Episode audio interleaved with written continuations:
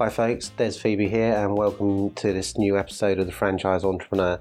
This week's episode is going to be a bit different since we have our very first guest. Laura has um, started her hospitality business, which has become very popular in Chester, and she's now considering her next step. So we shall be discussing that. Um, now, this was meant to be a, a single 30 minute episode, but we realised we had so much to talk about and we lost a bit of track of time. So we're going to divide it into two parts and release the second one next week. Right, hello. Sorry, I was a bit distracted right. Okay. Trying to get out the building, eight things, a million things going on. So what I thought we'd um, do is just have a general conversation about business, how you're getting on, um, what your sort of um, idea was behind Meltdown and where you see it going, and just you know general chit chat. I'll kind of jump in with where I've come from and my background as well. So Okay.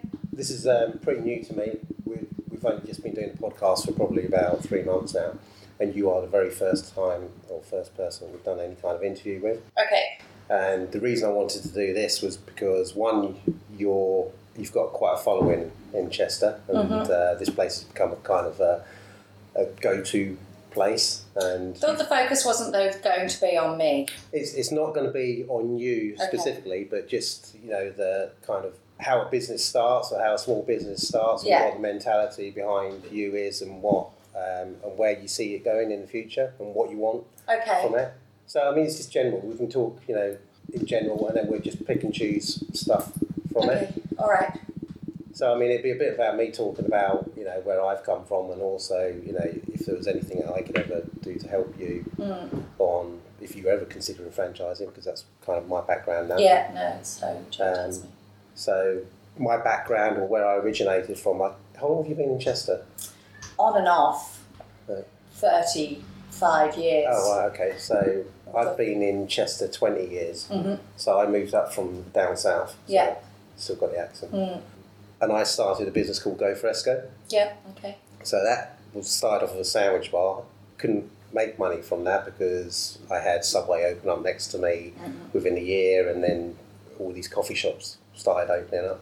So I ended up turning that into a late night place, selling Mhm. pizzas and kebabs, and that gave me then the opportunity to go into doing something like Wok and Go. Mhm. But that was an accident. so you Isn't know, it always?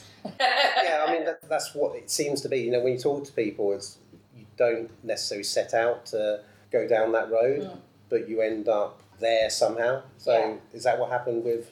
I mean, I've always worked in hospitality, so it's it was, it's always been hospitality for me. But as for my own business, it was never never clear. You know, I haven't spent twenty years going. I can't wait Yeah. till I can open my own cheese toasty cafe. On the Ah. contrary, I never thought I'd be opening my own business because I just thought it wasn't a possibility. You know, Yeah. really.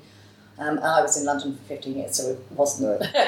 and then um, when I came back, and then the shock kind of came to me, to be honest. So it was, but it was good timing. I'd Right. literally just quit my job because I was that's it. I can't do forty nowadays. So I know you worked or you started to, at Barno, That's right. it? So you yeah, helped I them opened a open that. Barno free and So then this place just kind of came available and you just yeah, I just, I'm doing a cheese toasty yeah, place there." kind of. I mean, I've always been front of house, never in the Yeah. kitchen, so it had to be something that was easy to execute. You know, I Yeah. didn't want to spend thirty-five thousand pounds a year on a head chef who's Yeah. you know undoubtedly also going to be a psycho.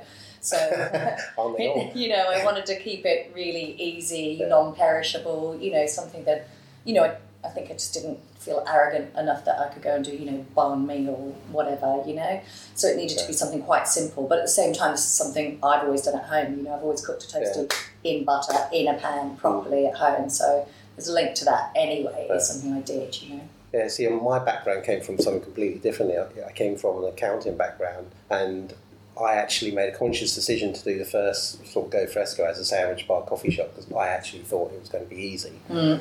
Which was obviously a big mistake yeah. because it isn't. It isn't easy at all, and if it's you, everything comes down to you. So it's like Mm. it, it's, you can't hide in a corporate business. No. Well, you can hide in corporate business, but you can't hide in it when it's it's your business Yeah. because You can't cut is. corners and think, you know, suck that until I get in trouble for it. Well, it's, you know. it's all about you, isn't it? And and I've seen on your reviews, your reviews is like you know some of the highest in in Chester, and that's got to be because of you, because you're here and you're investing your time in here, Yeah. and it's more it's a reflection not just on your your product, it's, the a reflection on you experience, as well. It's an experience, is what it is. Ultimately, it's you know, it's a cheese toasty, and that's that's all it is. Food wise, so there's that can only be so so good in theory, but it's the whole experience that comes with it, Mm. sort of from from being greeted when they walk in, and I guess just the, the general personality of the build of the building. Obviously, that stemmed from me, but I've had other people in here who who have managed to do that. You know, usually alongside me. That's the fear is if I wasn't in here, hmm. whether people would still want a piece of me. Yeah. Yeah. Well, that's what I found really difficult when I created Wok and Go because Wok and Go is like my my baby. That's my main hmm. main business. I sold obviously Go Fresco years ago. But the moment that started to grow, so we, we opened up two in Chester, and then we went to Liverpool and opened up two in there. Hmm. You know, there's no no one else's money involved. There's no other partners involved in it. The moment you back away from the business and you become reliant on other people to have your values and, and your customer terrifying. service, it's difficult. And then and you get let down, and it doesn't happen. You know, I go through our, our scores on on uh, you know our customer service, and you look at it and you just go, oh, shit. You know, there's, Yeah. there's some there that just you know it's, that's not how I want it. And you can train staff as much as you want, but the moment you're away from it, there's a real fear and also the realization that it's never going to be No, at that kind got of level passion again. into it that you do by all, you know by any stretch of the imagination. You know, there's, there's the occasional member of staff you fall upon who will perform as well as you do. It's rare, Yeah, mm. and they're kind of gold dust, you know, and, and you especially in those. hospitality, especially in this country. Sadly, where it's still looked upon as Yeah. a, and an industry that you work in when you're not good enough to do anything else. I think that's different story. Yeah, and I, I, I think We'll see that another time. yeah. Well, no, it's a, it's a good conversation because it's um, it is something that we've come across. Obviously, you know, we've now got twenty stores in, in the UK, and finding the right staff for it that, that want to work in hospitality is difficult. But what we've seen is, you know, whether it's because of Brexit and it's made it more difficult to employ um, overseas um, staff, the standards are starting to get a little bit better because we're having to pay more money. We're having to train people better because they won't stay with you Yeah, because everyone's trying to steal each other's staff. yeah, Everyone tries to steal our chefs. We train them on the woks, and then Yeah. before we know it, they've They're gone off to some sort of buffet place, and you know Mm. we've spent six months training them. yeah. So, Longevity isn't the thing, is it, with Yeah. your staff in this industry? so I think it's it's slowly but surely changing that the industry is starting to care more for its employees. I think the employees are under more competition as well because ultimately they want to work in the cool coffee Mm. shops or whatever, and, and if they don't have the skills to do so, then they're not going to get in. I always find it really interesting in this country that people come and apply in a coffee shop, Mhm. but they don't have any coffee skills. No. In Australia, you're just where I'm from, Right. you'll go and you'll pay for a course Yeah. so you can be trained as a barista. And then you'll put it on your CV. I've, you know, taken the trouble to get trained, and then you'll get a job. If you don't bother, then Mhm. throw your CV in the bin. And the mentality here is like just rock up and be like, That was me. yeah. I turned up on my cafe and I went, oh, I get coffees, no problem. and then for the first six months, I was scared of the coffee machine yeah, because I didn't know what is. the hell I was doing. It's like this bloody steam coming out of it, it's making Yeah. all these funny noises, and it's like burnt my hand, and it's like I've got milk spurting all over the place. Yeah. I'm going, shit, I don't know how to do this. it's a big deal as well, isn't it? It's such a huge industry. I've got a guy on trial tomorrow who's a chef, and you know he's a trained chef. But I've told him if you can't nail the coffee machine, Mm. then there's no job for you because here we have to. Sometimes we run solo, but it's also all hands on deck. yeah, So if he can't make me a flat white, then it doesn't matter if he's been in the kitchen for twenty years. No good to me. yeah. so yeah, he's terrified. Were you always the front of the house person? Or? Yeah, always Yeah. front of house. Yeah, my parents had restaurants and um, uh, worked for them, and then went off to London, ran pubs. Well, I did a bit of both actually, a bit of West End management. Uh, worked for Oliver Peyton for a few years, and then went to pubs. Right. And then See, I've always been the back of house. Mm-hmm. I think it's because the face may scare a few people. it's that intense look I, I, I probably give people. And I, I've never been a front of house person, so I've always tried to make sure that whoever I employ is someone that's got more of a personality and is happy to be out on the front Yeah. than Do you know that can be one of the hardest things to find because you Mm. cannot train that. You can't train somebody to be friendly or have a personality or just have that inbuilt sense of if somebody, you know, if somebody sat there and said, uh, "Can I have tomato ketchup?" and we don't have tomato ketchup, somebody would think, "Well, I'll just go to the shop next door." You'd Yeah. be amazed how many members of staff like that wouldn't occur to yeah, them. You know, just to be able no. no, well, no, I haven't got any. It's, Yeah. it's finished. You're like, Yeah, and we've had some. We've had people who've been really efficient, but they've got no personality or they've got no smile on, on the face. And I, I can identify that because I can picture myself in there and say, right, I definitely don't want me in the front of the house, so I need someone that's got the bubbly personality. Yeah. But equally, you want them to be good at what they do. It's great having a bubbly personality, but if you're putting all the wrong orders through and, and all the rest of it, then Yeah. it's, well, it's sometimes that bubbly personality again in hospitality goes with the party mentality, which Yeah. doesn't necessarily work. yeah, it's been a, a real eye opener for me, and, and and also you know like then expanding it, it's another learning curve hmm. once you get to that point well. So, what about you? What's your plans on, on what you intend to do with Meltdown? I'm definitely at the stage now where I'm starting to think about a second unit Mhm. because you know I make a, just about to make a living now, but you know if I'm going to actually make some money, then uh, it's not going to come out of one unit. Yeah. Certainly not a unit tucked down a back street in a suburb of Chester.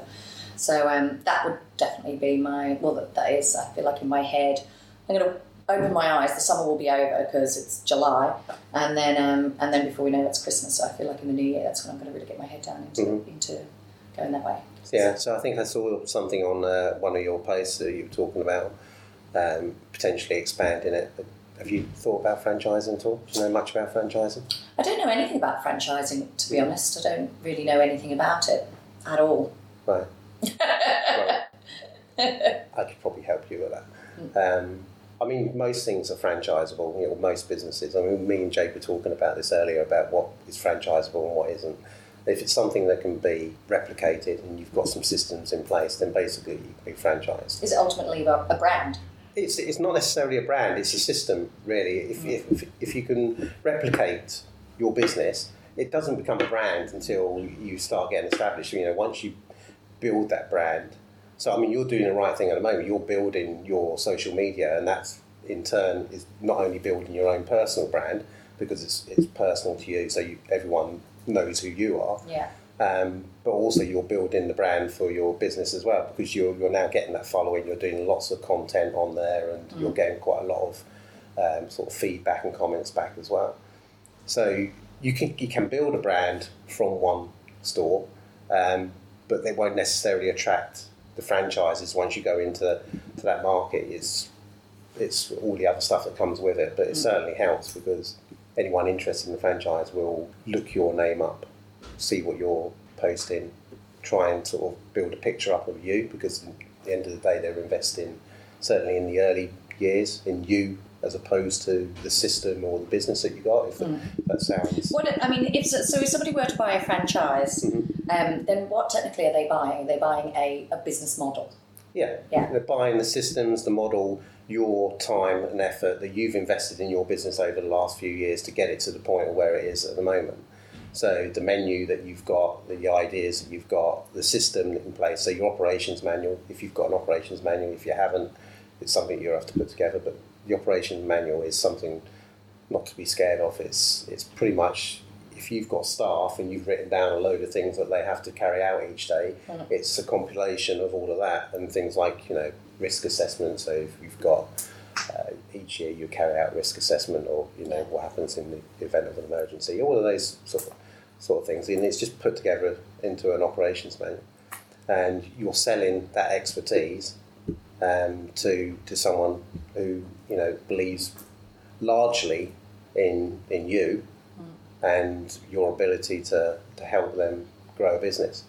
So there'd be another you around somewhere that's looking for an idea, and uh, well, you, you know, I've this is very franchisable, by the way, um, and there is a similar business out there that's um, that does kind of toasties. Um, I don't know a lot about it. I think they're in Manchester uh, somewhere. I've seen a couple of their their stores, but Northern Soul. It's very different. It's Right. a toasty, but it's Yeah. very different. I mean, it's, Yeah. it's it's it's a similar product, but it's a very different business.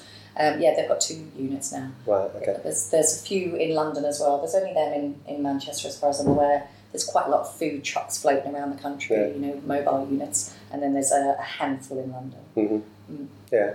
But I mean, it's you know, it's it's definitely franchisable, and it's um, it's an easier route than you trying to raise money and invest in it yourself. How much say or control do you have over the business, though? a lot.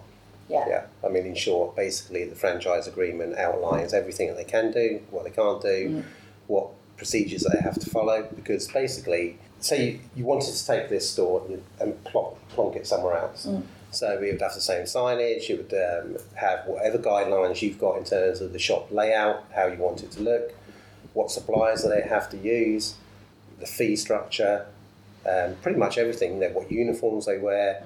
There is a little bit of wiggle room, and obviously, because you're new to it, you, it's always best to give some sort of flexibility in it because you know it's your first one and you're going to make mistakes, um, and it's best being upfront with them at the beginning to say, look, you know, I'm going to learn from this process, and you're at the early stage with me, and Yeah. you're going to kind of come along for the ride. But you're coming along at the early stage, so you're getting a better deal than you would otherwise, maybe It's in five years. rigid, years. Yeah. Yeah, and that's what how I if they did break it. the rules? what Then if you go and wander into one of your franchises Yeah. in disguise? Well-. Um, well, I can talk from experience because not every franchise works. You know, that's it's like any other business. Franchising reduces the risk of a failure rate, but you know yourself in in food um, hospitality business, there's a very high percentage of failures. Uh, in fact, it's probably the highest business failure rate of any kind of business out there. Um, franchising diminishes that, it reduces it, but it doesn't. It, you know, it doesn't take it away. And one of the reasons that stores can fail is because a franchisee tries to, you know, kind of deviate from the franchise agreement. Yeah, personalise Yeah, it. and, and what your attract is is that in franchising it attracts entrepreneurs. You know, people, or at least people think they're entrepreneurs as well yeah. and they will always look for a way of earning extra money. And franchising can be quite rigid in what they're supposed to follow and what they're not supposed to do, and in the fee structure. So you will inevitably get some individuals who would try and take advantage of it. They think they're trying, they can divert you know, Yeah. the tills, or they can use different suppliers. Um, but if you've got the right checks in place, you will eventually find them. It won't necessarily take you too long. Because if they use your supply chain, which they have to, then the reality is, is that you'll see from your suppliers, whether they're ordering from them, you can see from their EPOS Yeah, because they'll be using your, your till system, which Yeah. you'll have access to. I used to run pubs, you know, Right, so you, buy a bottle of vodka and Yeah. you're going to know about it because, of course, everything changes, doesn't it? Instantly in your stock system. yeah. I mean, they get away f- with it in the short term, but eventually, I mean, the thing is, is that if they get caught and it's a major breach, they can lose an awful lot of money. Um, so, I'll give you an example that one of our franchises, probably uh, probably four or five years ago, they paid 130,000 for all of our, our franchise, and we found them doing exactly that. They, they were basically not putting things through the till, they were using different suppliers. They were effectively lowering their sales, so they didn't have to pay us our, our fees. Yeah. Um, we caught them. You, we gave them. Kill them. Oh, you know, you get very disappointed, don't you? So because at the end of the day, I've built an overhead to support the franchise Yeah. um, network, and if they're not paying me, then you know, Well, they take money out of your pocket. yeah, exactly. It's, Yeah. it's stealing. It It's theft. Wh- Whichever way you look at it, it's, Yeah. it's theft. But they ended up losing that whole franchise. Mm. But they got nothing back for that. Wow. Um, so they lost their entire investment because they broke the rules and they continue to break the rules despite the warnings. Because you do give them warnings, you, you don't Mm. Yeah, just go in and just just, them out the door and then they're gone. They've gone. Oh shit! Messed up, so yeah. And what's the, how is the financial structure then? How does it work? Do they have to have their own unit? Do you, what like how does it work? Um, no, you help them with the unit. So, I mean, a lot of franchises work in different ways, and you have to pick and choose on what works for you, and you know your, your personal, um, you know your kind of personal circumstances. So, if if you want to be heavily involved, then you basically pick the unit either with them or for them, and say, look, it's likely to work in this kind of um, location. Um, you can also go as far as saying you must use my shop fit team to, to do the shop fit, so you get consistency in shop fit. Um, you might even project manage that shop fit yourself because I mean you've done it once. I mean you I mean you know you learn an awful lot when you open up your first one because you do everything. Um, so I'm assuming that you, you you pretty much got hands on with all of this. Yeah. So I learned a lot from my first few stores because I was there helping doing the painting. I was done all the planning applications. Um, you know, picking the equipment was you know again an eye opener. You make a lot of mistakes. You get ripped off um, sometimes, um, and you learn and move on. But the the idea is that you've learned a lot of your mis- you know mistakes. Yeah. And So you can pass they on your expectations. I guess Exactly. in some ways it's consulting, but it's consulting on a sort of Mhm. on a given idea, I guess almost, is it? Yeah, yeah, and um, you need to look at the kind of the market to, to determine your kind of fee structure for, for what that might be. But you know, it, if it was taken to another another location, probably maybe more in a prominent position, um, you know, again, you, you'd be looking at. I've seen the, these franchises going for a hundred thousand plus. You know, it's it's not cheap franchising No. um, and it is an investment. Who buys a franchise then? Is it somebody who wants business but isn't necessarily particularly creative, I guess, in their own, you know, ideas? mixed bag, yeah. I mean, I used to think it was literally um, single unit franchisees who were just looking to earn, you know, a wage. You know, so they, they were working for someone, and now it's like it- it's just going to replace that wage. And you do get those. You do get people who are only interested in one unit. And all they're, they're looking to do is replace the salary that they used to earn being employed because they've got fed up working for someone else. Yeah. Um, so you- you've got that, as- at the kind of basic level, but then you've got ones who are more entrepreneurial in their, their mindset and they might own multiple businesses. They might not even work in, in the store. We, most of our franchises don't work in the stores, they see it more as an investment. Yeah. So they have a manager there, or they even get us to manage those stores. Okay. Um, like it's Domino. It is Domino's a franchise. Mm. Yeah. yeah, Is, yeah. I mean, Domino's is obviously one of the big boys. Very Yeah. successful franchise. yeah. But once you get to a certain size, then you can start um, generating more income from it because you can start then determining things like right, you have to get your uniforms. You have to get your uniforms from our supplier. You then potentially can get um, sort of overrides from your You're supply set, chain. basically you're selling on the stock to a certain Yeah. degree. Yeah. Yeah. So the bigger you get, the better discount you get from your suppliers. You pass some of that on to your um, network and, and keep some of it Mm. back for yourself and for you know, reinvesting into the business because it's it's a big investment in, in franchising. Mm. And so you're, you're, I mean, obviously your successful franchises Wok and Go, right? Mm-hmm. And what, what, what, what would one pay for a franchise there? Um, it varies. Um, I would say probably our cheapest one would be a, a unit. Probably, yeah. If you took it out of your back kitchen there and just took this bit here, Yeah. we'd probably charge 120 grand for that. And so again, but obviously in layman's terms, what, what do they get from that then? So it could be, again, it's up to them, is it? Mhm. So they can either get sort of a, a master plan that they work alongside or you go in and say this is how it's going to be done. Yeah, I mean, for, for our franchises, we do it's a it's turnkey operation. So basically, we would do everything. We would even recruit the the initial staff for Okay. it. So they would literally turn up on day one with the key and be able to walk straight in. The staff are there. The staff have been trained. They've also been trained as well. Mhm. Um, or if they don't want to work in it, that we'll train whoever it is that they designate. To, and do they train in another unit? yeah, they come to one of our training stores, so we've got a training manager who will look after them. Mhm. Um, but for you, so for instance, they would probably come here. So you'd say to them, okay, you come here, spend two, three weeks with me here. When we've got your store almost up and running, I'll come over and work in that store with you for a week. So you know, we get make sure all the final bits are, are finalised in there, and that you then bed them into their own business in their own environment, so Yeah. they, you know they become more comfortable in their own environment as well. Yeah. Um, so there's a bit of training here, a bit of training there, and and some of it's just paperwork. You know, you'd be surprised that most people don't even know anything about basics on HR or Yeah. employing staff or um, EHO. EHO. Mm. Yeah, I mean, yeah, you'd be surprised. I mean, a lot of people don't know diddly squat about it.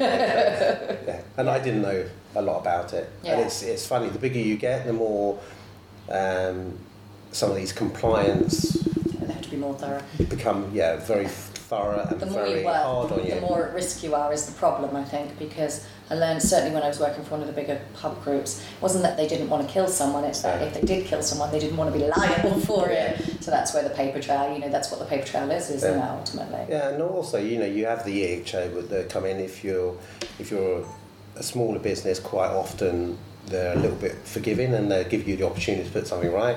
If you're a bigger business, they say you've got no excuse. Yeah, You should have had this sorted out. You've got the resources. You should have done that, and then you get walloped. Yeah. Um, and that was hard as well because I was still in the mindset of well, oh, hold on, pick it me. Oh, hold on. not, not Chester EHO. not the new girl. Oh, I find them really inconsistent, to be honest with you. You know, whatever city you go to, Yeah. they're all working to the same um, model, or it's supposed Depends on the day and the person, definitely, 100%.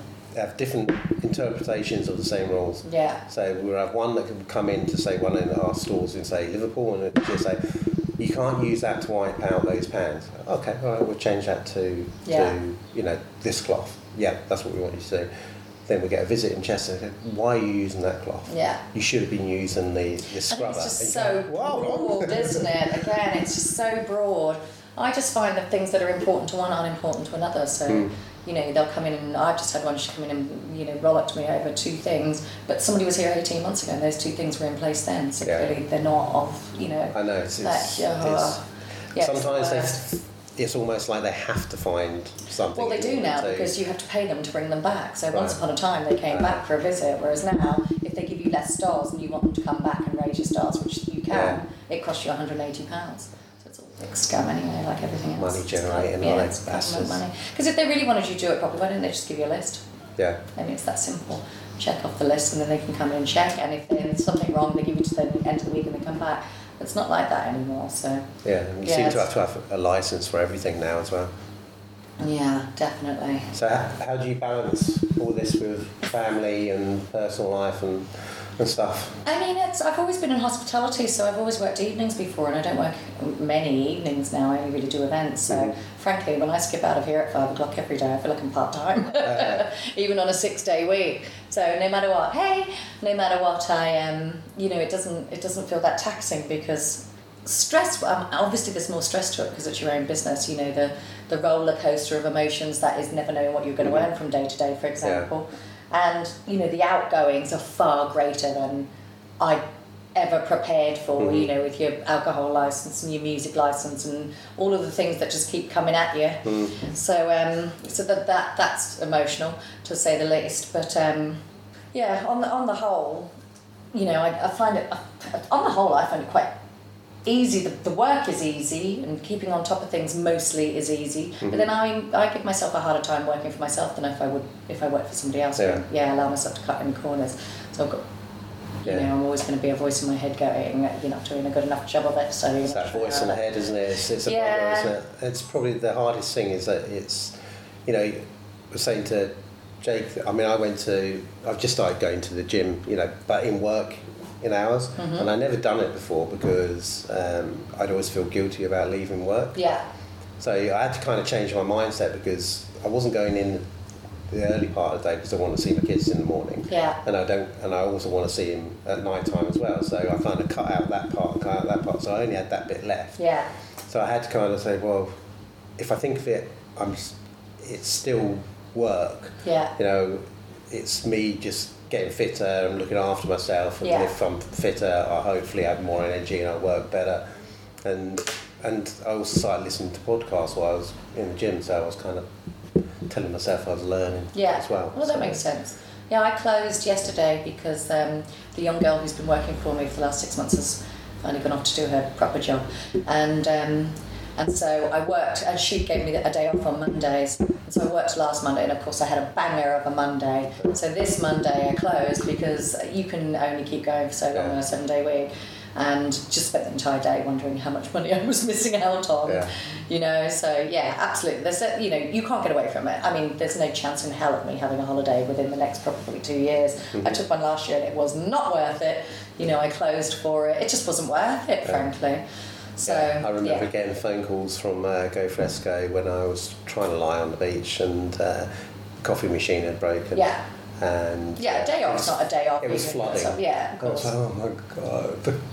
Yeah, and staff won't hesitate to message you and say, I can't find the da da da, but then 10 minutes later message you and say, oh, I found it. So it's like, yeah, you never get to switch off. And of course, you know, whenever I pay a member, you know, we don't, we, you know, it's not a massive income here. It's a cafe tucked away in Handbridge. So if I do pay, you know, there've been days, and certainly in the beginning, days where I was paying a member staff, we took less than, you know, I had to pay out on staff. Not so much now, but yeah, it's a, I'm taking on a member of staff. I've got a chat trial in tomorrow, so I'm taking on a member of staff. But you know, I've, I've sort of again anxiety led probably because I need to make it very clear to him it won't make much of a living to start, and there's room to room to grow. However, that growth period, like say if I start opening an evening again and I put him on the evening, the first four we might not see a soul. So Yeah. trying to figure all of that out is a real juggling act I find. And if I'm not in the building and it's been quiet, then yeah, then I'll beat myself up over it. But you just can't you can't always be there, can you? You can't No, and, it- always and do it- it. it's one of the hardest things to do is to kind of silence that voice in your head and, Yeah. and get away from that guilt trip of either having some time for yourself, but or or you know just not always being in, in your business. Yeah. So, folks, make sure you tune in next Friday to listen to part two. In the meantime, if you want to find out more about Laura, her business, uh, you can follow her on Facebook, Instagram, and Twitter at Meltdown Chester.